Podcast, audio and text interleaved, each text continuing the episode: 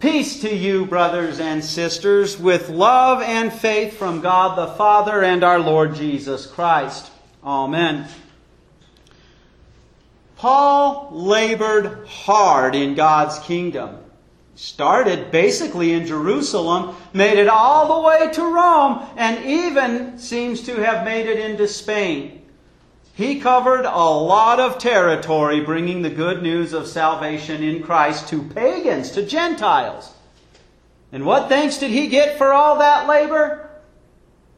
He's under house arrest. He has appealed to Caesar, in this case it will be Nero, to see if Christianity is a legal religion, and he is waiting to see if he will be put to death. He writes the letter to the Philippians that is our sermon text today telling them, whether I live or die, that's great. If I die, I get to be with Jesus. If I live, I get to come back and do more labor among you. But in order to encourage the Philippians, he says the words of today's sermon text. That's Philippians chapter 2, verse 27. Just conduct yourselves in a way that is worthy of the gospel of Christ, so that whether I come to see you or am absent, I may hear about you that you are standing firm in one spirit, contending together with one soul for the faith of the gospel. When you hear those words, do you ask the question, how do I conduct myself in a way that's worthy of the gospel of Christ Jesus? Well, that's our sermon theme for today, so let's jump into the text. Now, the interesting thing is the verb that is translated here, conduct yourself, is not the usual Greek verb for how you would conduct yourself. The usual Greek verb in the New Testament is literally walk about, and hence we get conduct yourself. This verb has the same Greek stem in it that we get our word politics from. It's actually literally translated as exercise your citizenship.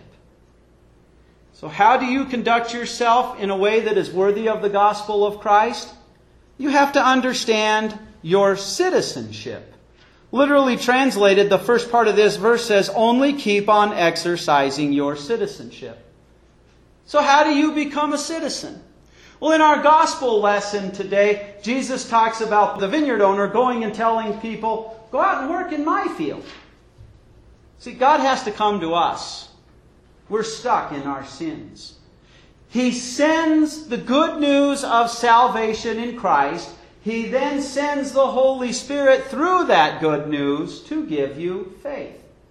If you are an unbeliever, the meaning of life is to come to faith. Once you're a believer, the meaning of life is to go work in the field. Now, you're a citizen now of heaven. You work in the field by sharing the good news of salvation. But you know, we have a unique citizenship here in America, don't we? I've had the privilege of having friends who were here on a guest worker program or were going to college that were not from this country. They always kind of stand out. Their accent gives them away. They don't quite speak English the way we do. They stand out. But you have been made a citizen of God's kingdom, the kingdom of heaven. You stand out. You talk differently because when you talk and when you live in this world, you are laboring, whether you realize it or not, that new man that the Holy Spirit has created. It is constantly pouring forth God's love. It is constantly showing forgiveness. This is one of the ways in which you labor in the kingdom, isn't it? Now, those workers, the, the, the reward for their work was not salvation, you are saved, and hence you work in God's kingdom, work for God's kingdom out in this world. You're a citizen of the United States of America, and that gives you some very unique privileges that no civilization has known before. Freedom.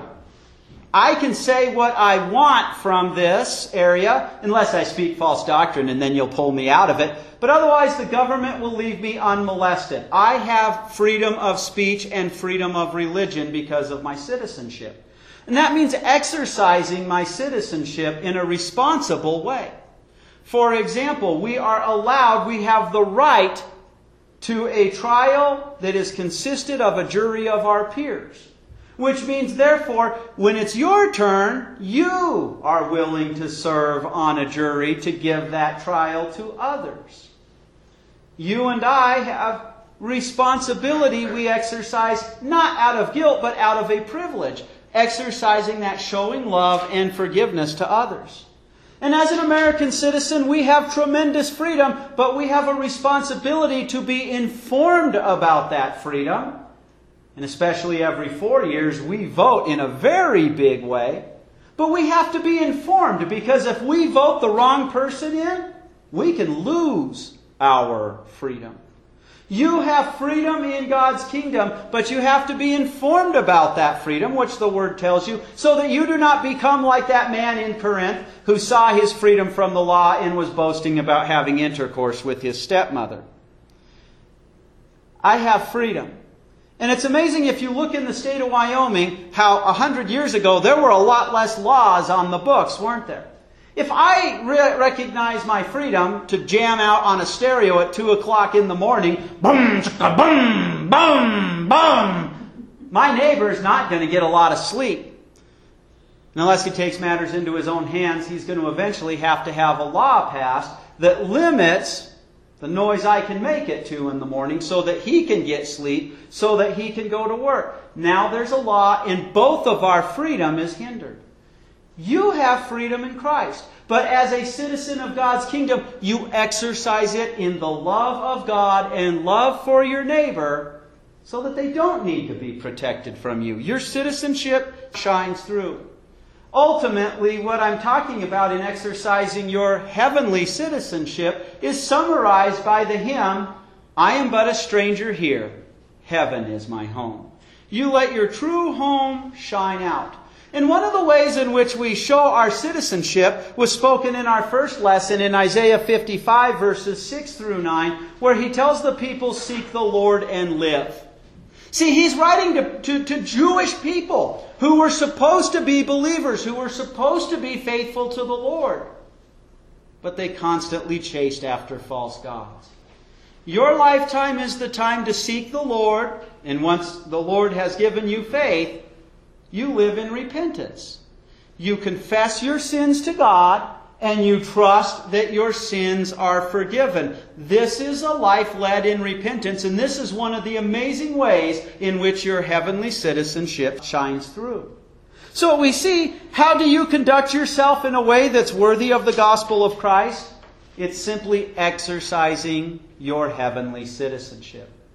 Now, when Isaiah talked about seeking the Lord while he may be found, after that in verse 8 through verse 9, he says, Certainly my plans are not your plans, and your ways are not my ways, declares the Lord. Just as the heavens are higher than the earth, so my ways are higher than your ways, and my plans are higher than your plans. God takes the ways that this world operates and he dumps them upside down on their head.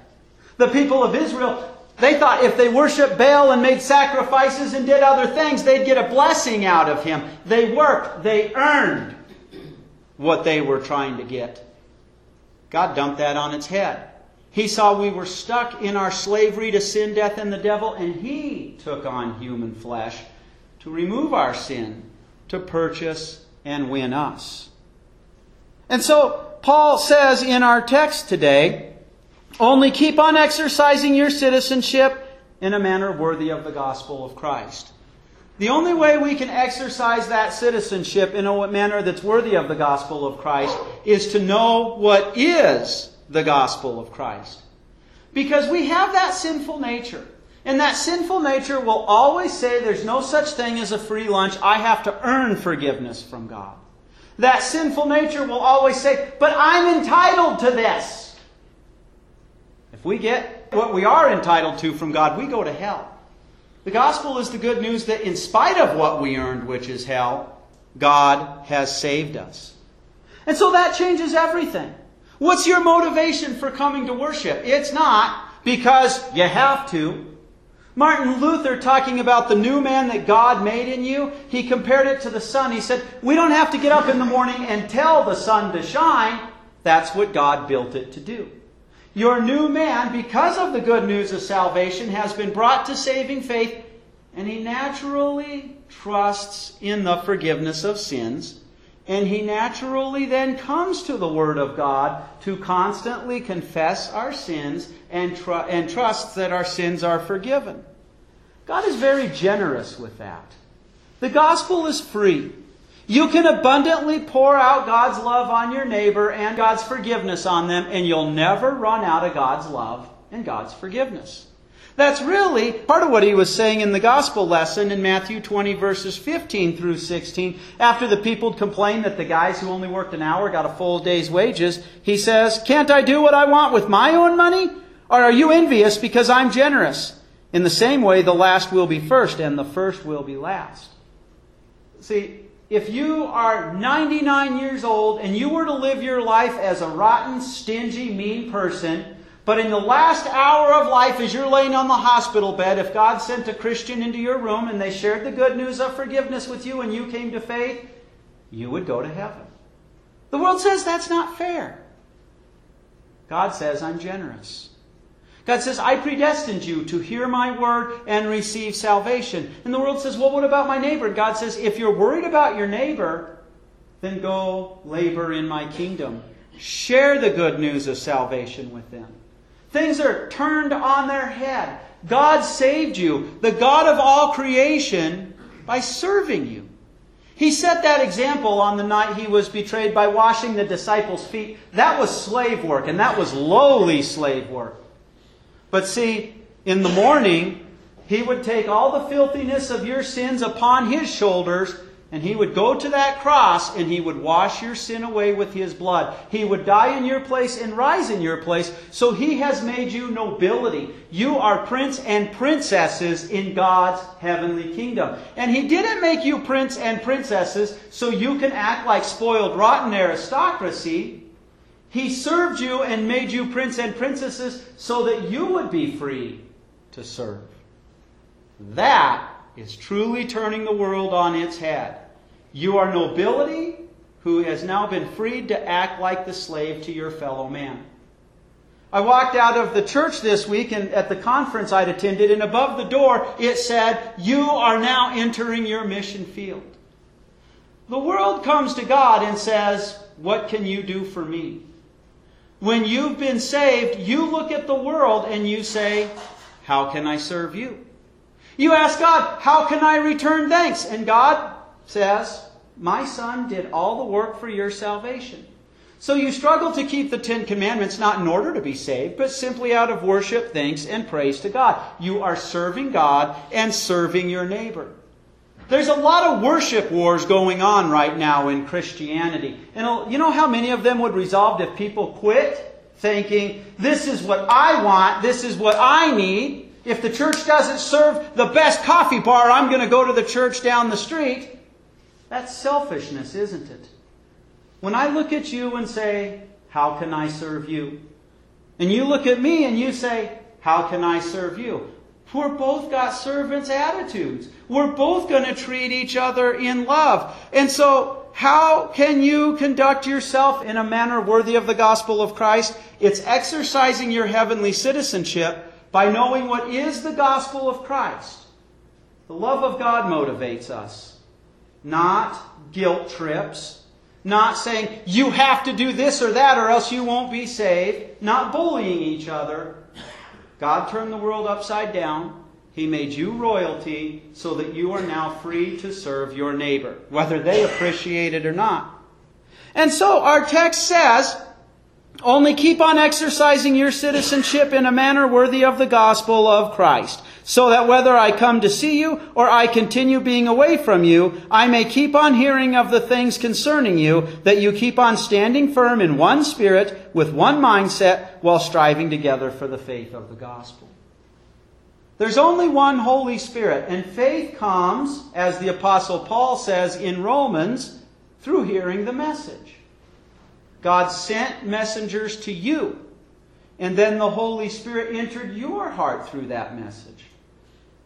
There's not a different Holy Spirit in your heart than there is in my heart. There's one God, one Holy Spirit who has made the new man in my heart and your heart. He's given birth to both. And He does that through the Word. Unity comes when we are in the Word, which gives us faith, and then cling to the Word, which strengthens our faith. When you find disunity in the Christian church, it always begins with somebody not wanting to believe what God's Word says.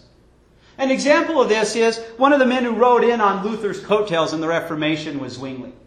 Zwingli had a real hard time with the words of Christ in the Lord's Supper. When Christ says, Take and eat, this is my body, take and drink, this is my blood, that just defied logic. That defied science. Zwingli couldn't accept it. He was the first one to say what Christ meant to say is this represents my body, this represents my blood. When it became clear to Luther after talking with him for a long time that he was not going to change, he stood up and said, Yours is a different spirit, and walked away. It was not by the Holy Spirit that Zwingli was adding the word represents. Rather, he was resisting the Holy Spirit and the Word of God to arrive at his conclusions. There's an example. When we, when we let the Word of God speak and we let the Holy Spirit do His work of giving us the faith to cling to that Word, then we truly have a unity. That gives us one mindset because our mindset now is like the Apostle Paul, who was a Roman citizen, and when he got tired of Christians being persecuted by the Sanhedrin, he used his Roman citizenship to appeal to Nero himself, the Supreme Court. In Paul's case, writing to the Philippians, we know that the first time he appears to Nero, Christianity will be considered a legal religion and it will be allowed to grow and prosper without being molested by the government. Now, later, Paul will appeal again, and it will be considered an outlawed religion, in which case, God used other Christians who had the same mindset. How can I serve the kingdom of God? How can I show my heavenly citizenship? And while old men had lions sent right after them in Circus Maximus, and the crowds, the pagans, watched those lions devour them, the crowd stopped and said, That man died a peaceful death and a very violent death. They said, Even in my death, I will glorify God. And God used it to show a witness to the Roman aristocracy. They began to say, There's something different about this religion of the slaves. They find peace in their God. See, they were anchored in the Word of God and they stayed with it. And when you and I are anchored in the Word of God, we have that one mindset and we function as that one body of Christ. Just as the Apostle Paul worked to the glory of the body of Christ with his brothers and sisters of his time, and especially by the inspiration of getting to write the Word, you and I get to cling to that too and receive those benefits. He worked to the glory of God's kingdom. So, how do you conduct yourself in a way that's worthy of the gospel of Christ? It is exercising your heavenly citizenship by knowing what is the gospel of Christ. We don't want to confuse that with law, do we? And we do that through being anchored in the Word of God. And there we find harmony and unity, and they can tell we are Christ's body, citizens of His kingdom. Amen. Now, he who began a good work in you will carry it on into completion until the day of Christ Jesus. Amen. Please rise.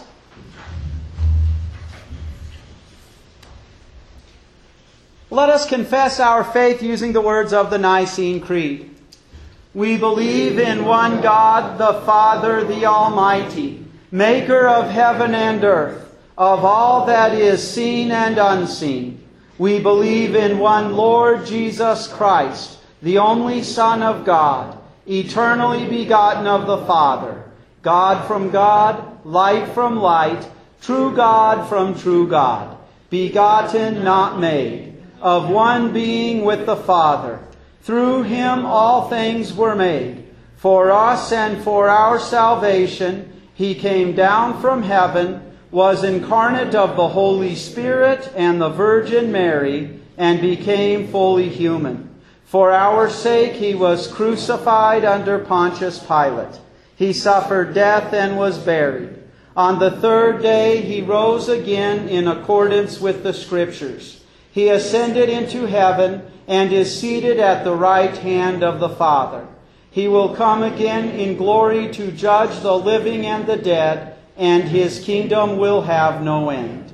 We believe in the Holy Spirit, the Lord, the giver of life, who proceeds from the Father and the Son, who in unity with the Father and the Son is worshiped and glorified, who has spoken through the prophets. We believe in one holy Christian and apostolic church.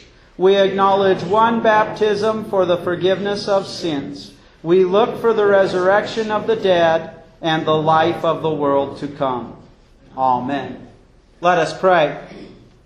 Gracious God and Father, we praise you for the countless blessings which we receive from your hand, the beauties of creation and the bounties of the earth, the joy of life and the pleasure of friendship, the good of work and the gift of rest, the privilege to share happiness and sorrow with one another. Above all, we praise and thank you for your saving word and for your Son's body and blood, which you give us to eat and to drink in the sacrament. Through these means of grace, you send the Holy Spirit into our hearts and unite us to Jesus and to the whole Christian church on earth. Strengthen us through this heavenly food. Increase our trust in Christ and our love for one another. Great God and Lord, without your continuing help, we easily waver in our faith, lose courage, and grow careless in our watchfulness. The times and days are perilous. Give us strength to face the evils of each day with fresh confidence. Open our lips to speak of your grace and move us to use the gifts that you give us to share your word of salvation with all people. Protect and prosper the family, the school, the government, and all good institutions that you have established for the benefit of society. Remember in mercy those who are sick and suffering and bring your healing to troubled homes and lives. Move us to pray for those in need and to help them with deeds of kindness. Gracious Heavenly Father, we thank you for those whom you sent to share your word and bring us into your kingdom. We ask you to help our hearts to cherish the privilege of working in your kingdom and ask you to let us see the opportunities in our community of laboring in your field. Lord, as our President and First Lady were diagnosed with COVID this week, and as our Senate has seen it explode through them, we ask that you protect our government. And we thank you for the healing that you have given to them. And we pray that you keep our government functioning and our leaders able to lead us to your glory according to your moral law. We ask you, Lord, to use this COVID disease to your glory and help us to labor in your field by bringing comfort to those who are suffering under it. Hear us, Lord, as we bring you our private petitions.